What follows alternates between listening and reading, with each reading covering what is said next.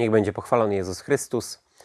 Mówiliśmy na pierwszej części naszych spotkań rekolekcyjnych o miłości Pana Boga, o naszej odpowiedzi na tą miłość, że może być. Doskonale zdaję sobie sprawę z tego, że nie wyczerpaliśmy tematu. Ja zdecydowałem się jakieś 22 lata temu, że chcę na tą miłość się otwierać, że chcę tą miłość poznawać. Pamiętam prawie dokładnie ten czas, kiedy w swoim sercu podjąłem decyzję: chcę żyć Panem Bogiem.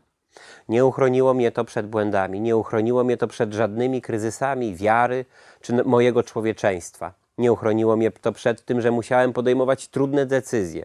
Prawdopodobnie czeka to także każdą i każdego z Was. Walczyć o swoje serce. Ale to, co jest bardzo istotne w naszym sercu, w mojej głowie, to podjąć decyzję, na jaką strategię w swoim życiu chcę się otwierać. Miłość Pana Boga poznajemy do końca życia. Wciąż czytając Ewangelię, gdzieś wsłuchując się w słowa Bożego, Bożego Słowa, wciąż otwierając się na, tym, na to, jak Pan Bóg działa w moim życiu. Eucharystia, sakrament pokuty, modlitwa. Trzeba to wciąż pogłębiać, wciąż jakoś w sobie rozwijać. Nie jest to trudne zadanie. Na tej drodze czekają nas i zwycięstwa, i porażki. Czasami dni związane z takim doświadczeniem, jak to my mówimy, dostałem doła, albo z tym, że będziemy w pełni w euforii, będziemy chcieli może nawet zbawiać cały świat. Sam to w swoim życiu nieraz przeżywam. Dzisiaj troszeczkę raczej jest to wyrównane emocjonalnie. Powoli, systematycznie, wytrwale, cierpliwie. Powiedzmy, że z tej miłości Pana Boga przejdźmy teraz do miłości do bliźniego, do drugiego człowieka, którego spotykam w swoim życiu. Tego, którego widzę i z którym mogę rozmawiać face to face, z kimś, z kim rozmawiam przez telefon albo gdzieś ewentualnie na Zoomie, albo tego, którego widzę w telewizji, w internecie, albo nawet go nie zobaczyłem, a tylko o nim usłyszałem. Różne emocje, uczucia w Twoim i w moim sercu w tych relacjach się rodzą. Do niektórych czujemy sympatię, do niektórych tej sympatii nie czujemy, do niektórych czujemy szacunek, ale ich może za bardzo nie lubimy, ale widzimy, kim jest, co robi i tak mówimy sobie spoko gość, ale ja to z nim w relacji tak bardzo bym nie chciał być. Jestem przekonany, że tym głównym motywem uczenia się miłości jest spotkanie miłości Pana Boga, że Bóg mnie nigdy nie odrzuca, że Pan Bóg mnie przyjmuje, że chce mojego rozwoju, chce, żebym był pięknym człowiekiem, żebym się radował swoim życiem, radością, która jest najbardziej dojrzałą. Jakkolwiek to brzmi, wiem, że to takie trudne do zrozumienia, ale chcę się uczyć tej miłości do drugiego człowieka. Nie wiem, czy się ze mną zgodzicie, ale wydaje mi się z takiego mojego doświadczenia, z rozmów, nieraz z lektury, także ze słuchania różnych konferencji, że najbardziej tej miłości do drugiego człowieka, albo takim pierwszym etapem uczenia się miłości do drugiego człowieka, była miłość, którą ty i ja doświadczaliśmy w naszym domu. Kiedy rozmawiałem ze swoją mamą, kiedy rozmawiałem ze swoim tatą, kiedy słyszałem od nich gesty miłości, kiedy widziałem ich czułość, to wszystko, co mnie po prostu otaczało w domu. Jeden ksiądz, ksiądz Marek Dziewiecki, którego też linki do filmików różnych i może tekstów dostaniecie także pod tym filmem, mówił, że kiedy człowiek się rodzi, potrzebuje czterech rzeczy, żeby stawał się taką dojrzałą osobowością. Można się z tym nie zgadzać, można się zgadzać, ale warto na pewno o tym pomyśleć. Powiedział, że cztery rzeczy, które tobie i mi są potrzebne w życiu, to po pierwsze powiedział, że żeby stać się dojrzałym, szczęśliwym człowiekiem, potrzeba miłości. Po drugie, żeby stawać się takim człowiekiem, potrzeba miłości. Po trzecie, powiedział, że potrzeba miłości. A po czwarte, pewnie już całą klasą możecie odpowiedzieć, potrzeba miłości. Bardzo dobrze, super Wasza odpowiedź, chociaż jej nie słyszę. Bardzo mnie satysfakcjonuje, wynika z ciągu logicznego. Może się to wydawać dziwne, ale jak wytłumaczył to ten ksiądz? I tutaj powiem Wam szczerze, że pomyślałem sobie, że bardzo ciekawa koncepcja. Powiedział, że kiedy człowiek się rodzi, kiedy Ty byłeś mały i ja byłem mały, w sumie jak jesteśmy duzi, też tego potrzebujemy, to te małe dziecko potrzebowało po pierwsze miłości matki, swojej kochanej matki. Wiem, że różnie nieraz mogło być w życiu, różne historie mamy. Z różnymi historiami też się spotkałem, ale mówię tu o pewnej potrzebie, która jest wpisana w naszej serce. Potrzebowało swojej mamy, tej, która przytuli, która nakarmi, która przewinie pieluszki, chociaż w sumie niektóre czynności może wykonywać też ojciec, a więc potrzebowało miłości matki. Pewnie już się domyślacie, jaka jest druga miłość. Tak, to miłość Ojca. To miłość Ojca, który jest opiekuńczy, ciepły, wspomagający. Słuchajcie, tak bardzo każdy z nas potrzebował, potrzebuje tej miłości matki, miłości Ojca. Chociaż podkreślę to po raz drugi. Różnie mogło być w życiu. Trzecia miłość, o której mówił ten ksiądz Marek Dziewiecki, to jest miłość, jak małe dziecko wzrasta i patrzy na swojego tatę i patrzy na swoją mamę i widzi, jak oni ze sobą rozmawiają. Widzi, jakie są gesty miłości. Czy są słowa dziękuję, proszę, przepraszam, jaka jest atmosfera w domu. W tym wszystkim i ty, i ja, żeśmy jakoś wzrastali. I można powiedzieć, nasza miłość się budowała, albo się nie budowała. Albo uczyliśmy się rzeczywiście życzliwości, cierpliwości, albo żeśmy się jej nie uczyli. Różnie to było. Chyba trzeba powiedzieć, że pewnie nie ma jakiegoś idealnego systemu, który można by dać było za przykład, że wszystko było dobrze. Pewnie w każdym schemacie, w każdej rodzinie, w każdych tych relacjach były plusy i minusy. Pewnie chciałoby się życzyć, żeby i w Twoim życiu, i w moim było więcej tych plusów niż minusów. A więc te trzy miłości i czwarta, o której powiedział ksiądz Marek, to jest miłość Pana Boga. I kiedy ją podsumował, powiedział tak: Bo wiecie co? Ludzie nas zawiodą, bardziej lub mniej. Nie ma takich ludzi, którzy w tych relacjach będą zawsze funkcjonowali w taki sposób, że będziemy usatysfakcjonowani, że nikt nas nie zrani. No nie. Ale jest taka jedna miłość, która będzie nas leczyć z tych ran, które powstawały w naszym życiu. To jest miłość Pana Boga do mnie, o której mówiłem w pierwszej części. Miłość bezwarunkowa, miłość, która umarła za Ciebie i za mnie na krzyżu, którą mogę poznać, na którą mogę się otworzyć w sakramencie pokuty, w sakramencie Eucharystii. Może warto do tego powrócić. Bóg mnie kocha. Panie Boże, jak Ty mnie kochasz, pokaż mi to, żeby moje serce się leczyło, ale żeby też stawało się zdolne do tego, żeby kochać.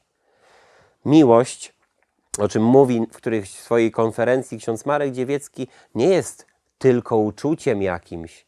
To jest pewna decyzja, że ja chcę kogoś kochać, że ja chcę być dla niego życzliwy, że ja chcę otwierać swoje serce, swoje talenty na drugiego człowieka, że ja chcę mu życzyć dobrze, nawet wtedy, kiedy on nie żyje dobrze. No, to już jest właśnie miłość, bardzo trudna. A więc podam Wam kilka strategii, jak można uczyć się miłości do bliźniego. Mam nadzieję, że Wam się przydadzą. Zresztą tego Wam życzę. Podejmij w swoim sercu decyzję, czy Ty chcesz kochać, czy Ty się chcesz uczyć kochać, pomimo tego, że to takie trudne, a Twoje uczucia nieraz mówią: O nie, to takie trudne, nie chcę się tego uczyć, ja go nie lubię. Ale zachęcam Was, wiecie, życie się zmienia. Sam tego się uczę od kilku lat i widzę, jak mnie to przemienia. Bardzo powoli, ale przemienia. Pierwsza strategia to historia małżeństwa, które przeżyło ze sobą 50 lat. Nie wiem, czy widzieliście, możecie poszukać gdzieś na demotywatorach. Krąży takie zdjęcie, które zrobił pewien fotograf jednej parze, która przeżywała swój jubileusz 50 lat małżeństwa. Idą i trzymają się za ręce. Fotograf był za ich plecami, oddalony o jakieś 30 metrów. I zrobił im zdjęcie, kiedy oni się tak pięknie trzymają. Swoją drogą, jak widzieliście taką parę starszego małżeństwa trzymającą się za ręce, to naprawdę robi to wrażenie. I ten fotograf pod tym zdjęciem zadał takie pytanie temu małżeństwu. A co żeście zrobili, że wytrzymaliście ze sobą 50 lat? A ta para tego małżeństwa, już tak doświadczonego, w odpowiedzi pod tym pytaniem napisała słowa: Bo za naszych czasów, jak coś się psuło, to myśmy to naprawiali. A za waszych czasów, jak coś się psuje, to to najczęściej wyrzuca się do śmietnika. Kiedy usłyszałem ten przykład, kiedy zobaczyłem to zdjęcie, pomyślałem sobie, tak, to jest jedna ze strategii na miłość, którą ja mogę podjąć w swoim sercu i zachęcam Ciebie, byś pomyślał, czy Tobie też ona się nie przyda do tego, żeby w sobie uczyć się miłości do drugiego człowieka. A więc właśnie, czy kiedy coś się psuje, kiedy przychodzą kryzysy, kiedy przychodzą trudności, czy od razu chcesz to wyrzucić, przekreślić, zapomnieć, nie myśleć, skasować numer telefonu, w ogóle się nie odzywać, obrazić, strzelić focha z przytupem? Czy sobie mówisz, nie, ja mogę nad tym popracować. Ja mogę użyć słowa przepraszam, proszę, dziękuję. Ja chcę z Tobą porozmawiać, wyjaśnić tą sytuację. Proszę zobaczyć, żyjemy trochę w takich czasach, że kiedy coś się psuje, to się to wyrzuca. Widać to nieraz po małżeństwach, które się rozpadają. Widać to nieraz po naszym podejściu do pracy, do naszego podejścia także do uczenia się w szkole różnych przedmiotów, różnych relacji, które posiadamy w swoim życiu, do takiej wytrwałości. Pomyśl, czy kiedy coś się psuje w Twoim życiu, od razu z tego rezygnujesz, gdzieś się zamykasz, wchodzisz w tak zwany dołek, czy mówisz sobie nie, ja spróbuję nad tym popracować. Zachęcam Cię do tego, by może ten czas rekolekcji i tych naszych myśli zachęcił Cię do tego wypracowania systemu. Wiem, że jest trudno, wiem, że moje emocje mi przeszkadzają, moje uczucia mówią nie, ale ja swoją wolną wolą, o ile jest wolna, mogę powiedzieć: chcę uczyć się w sobie przełamywać ten schemat. Chcę uczyć się naprawiać. Chcę uczyć się tego, by nie uciekać, ale by zobaczyć, co mogę podjąć. Powiem Wam szczerze, w moim życiu pomogły mi dużo i warsztaty o komunikacji, rozmowy z ludźmi, nieraz niektóre porażki. Także to, że usłyszałem od kogoś, że ja sam do końca nie jestem we wszystkim fair, było to nieraz dla mnie jakoś tragiczne, jakoś trudne, a jednak mnie zbudowało. Bardzo mi się podoba taka teoria psychologiczna pana Kazimierza Dąbrowskiego, który opracował taką teorię dezintegracji pozytywnej. Dezintegracji, czyli coś się w nas rozwala, ale tylko dlatego, że to było po prostu za słabe i dzięki temu możemy zbudować coś lepszego. A więc czasami chyba tak w życiu jest i w duchowym też, że jeżeli coś się rozpada, coś było po prostu za słabe, to nie przeszło czasu próby, ale to nie znaczy, że już musimy to w ogóle wyeliminować, że musimy się tego pozbyć. To jest zachęta, spróbuj stworzyć lepszy model, jeszcze bardziej doskonały, jeszcze bardziej można powiedzieć trwały. A więc pomyśl nad tą strategią w miłości do bliźniego, twojego kolegi, koleżanki, nauczyciela, może mamy w domu, e, brata, siostry, kogoś, kogo nie lubisz. Ja chcę się nauczyć budować tą relację. Może nie muszę wchodzić koniecznie na siłę w tą relację, ale mogę stawać się życzliwy. Do tego Cię zachęcam. Dużo o miłości się mówi, a mi się wydaje, że oprócz tego mówienia potrzeba pewnej praktyki. Druga strategia nauczenie się miłości do bliźniego. Proszę sobie wyobrazić dwa małżeństwa, które mieszkają obok siebie na dwóch posesjach, dwa domki. W jednym domku mieszka małżeństwo, które jest niezgodne. Wiecie, oni się o wszystko kłócą. Na przykład oni siedzą w domu i mówią: Dobra, jedziemy na zakupy. Kiedy wsiadają w samochód, wyjeżdżają do drogi, podjeżdżają pod drogę, a on mówi: Jedziemy w prawo do tamtego sklepu, bo tam tańsza wędlina. No, ona natomiast patrząc na męża mówi: Nie, nie, jedziemy w lewo do tamtego sklepu, bo tam jest tańsza chemia. Wyobraźcie sobie, to małżeństwo jest tak niezgodne, że oni się kłócą. W prawo, w lewo, w prawo, w lewo. 15 minut się kłócą. Taka gór, yy, chmura deszczowa nad nimi i oni, słuchajcie, już są tak wkurzeni. Nie pojechali na żadne zakupy. Wrócili do domu, siedli, zakupy niezrobione, siedzą. A drugi dom obok nich to małżeństwo zgodne we wszystkim. Generalnie się dogadują. Ja wiem, że być może ciężko takich nieraz znaleźć, ale być może są. Natomiast to jest potrzeba przykładu. A więc to niezgodne małżeństwo zaprosiło to zgodne do siebie na kolację. Pojechali do nich, poszli na wieczór, usiedli przy stole, pogadali, pośmiali się, super atmosfera. Kiedy kolacja się skończyła, zgodne małżeństwo podziękowało, temu niezgodnemu za to spotkanie, ubrali się i wyszli. Wyobraźcie sobie, że w momencie, kiedy zamknęły się drzwi do domu, żona z niezgodnego małżeństwa trzy centymetry przed twarzą y, swojego męża. Słuchaj, oni na pewno się kłócą. Na pewno się kłócą, tylko tak przed ludźmi udają, że niby wszystko w porządku. Wiesz co? Widziałam, że u nich w domu akurat okno do dużego pokoju jest uchylone. Idź tam, stań pod tym oknem i posłuchaj, jak oni ze sobą rozmawiają. Słuchajcie, dziwna sytuacja. Mąż z niezgodnego małżeństwa pierwszy raz z, z żoną się zgodził i poszedł i stanął pod tym oknem. I widzi taką sytuację. Patrzy na ten salon, który jest przepełniony kwiatami. Żona chodzi z konewką, nalewa kwiaty, podlewa te kwiaty, chodzi, a to jeszcze były czasy, jak nie było telefonów komórkowych. Na końcu salonu stał telefon. Mąż w garażu coś tam jeszcze dłubie przy samochodzie. Nagle zadzwonił telefon. Żona wodę z konewką szklaną w konewce szklanej postawiła na stole. Pobiegła szybko odebrać telefon. Ale mąż w garażu też usłyszał, że dzwoni telefon. Wyskoczył spod samochodu, biegnie przez całą chałupę, żeby zdążyć odebrać telefon. Kiedy wpadł do salonu, żona w tym momencie podnosiła słuchawkę i mówiła: Słucham. A mąż nie zdążył wyhamować. Wyobrażacie sobie? Uderzył w blat tego stołu. Waza się zachwiała, spadła na ziemię, roztłukła, woda się rozlała na dywan.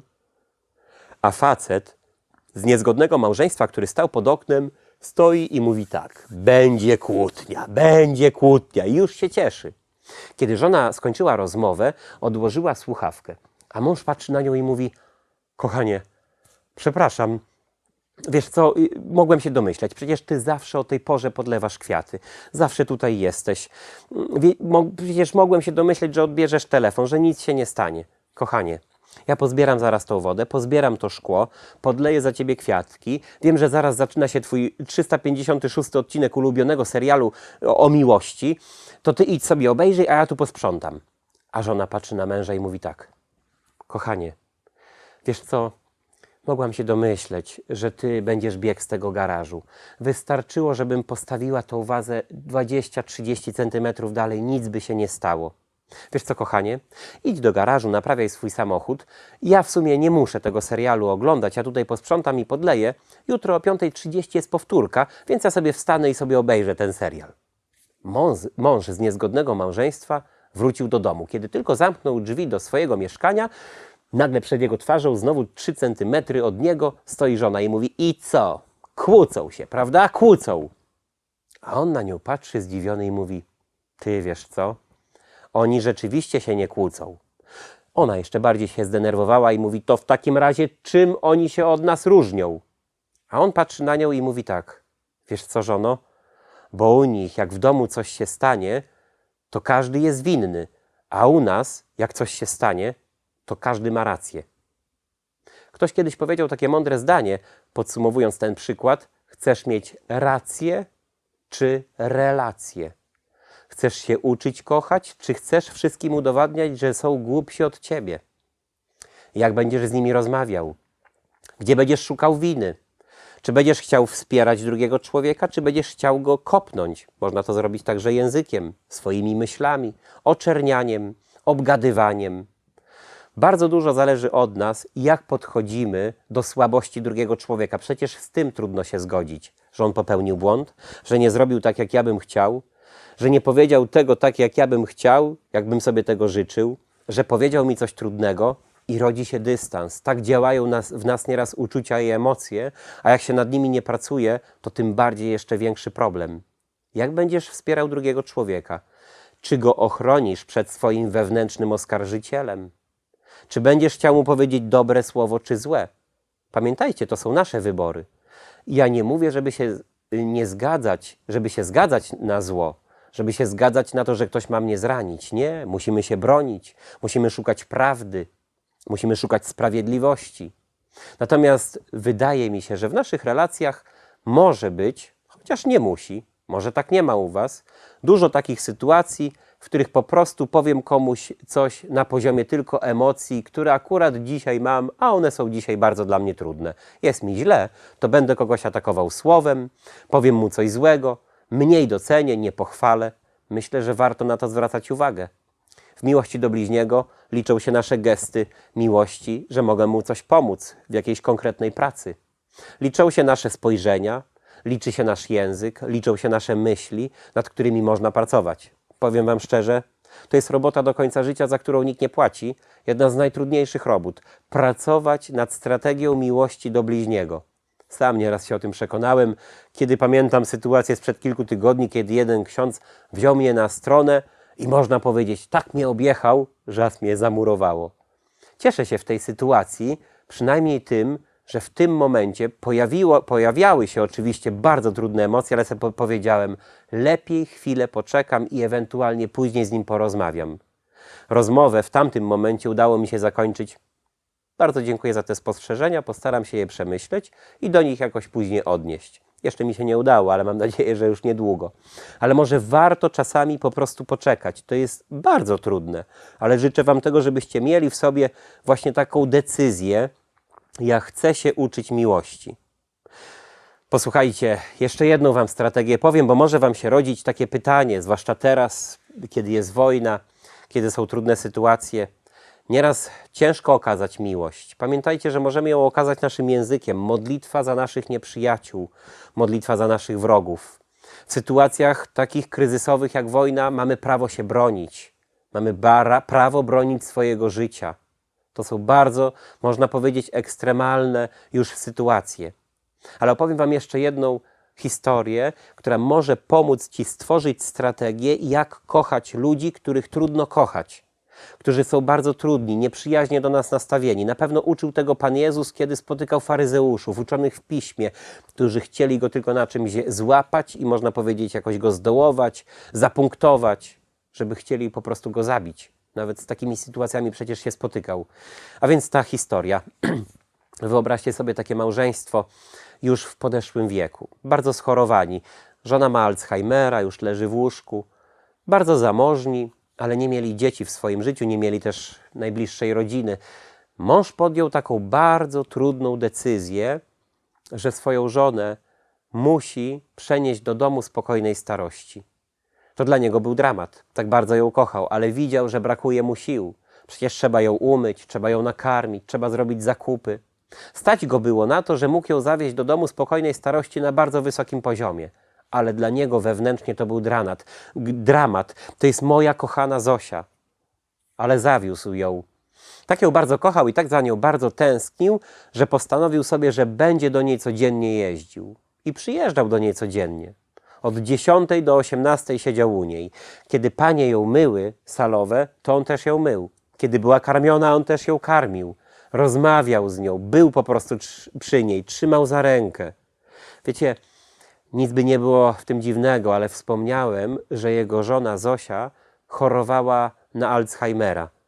I prawie co drugi dzień albo nawet codziennie prawie pojawiała się taka sytuacja, kiedy mąż do niej przychodził, kiedy wchodził do pokoju i widział swoją ukochaną żonę, nawet chciał się już prawie jej rzucić na ramiona, żeby się z nią przywitać, ona często witała go z takim zdziwieniem na twarzy i mówiła: Proszę pana, a kim pan jest? I on wtedy musiał przypominać historię ich życia.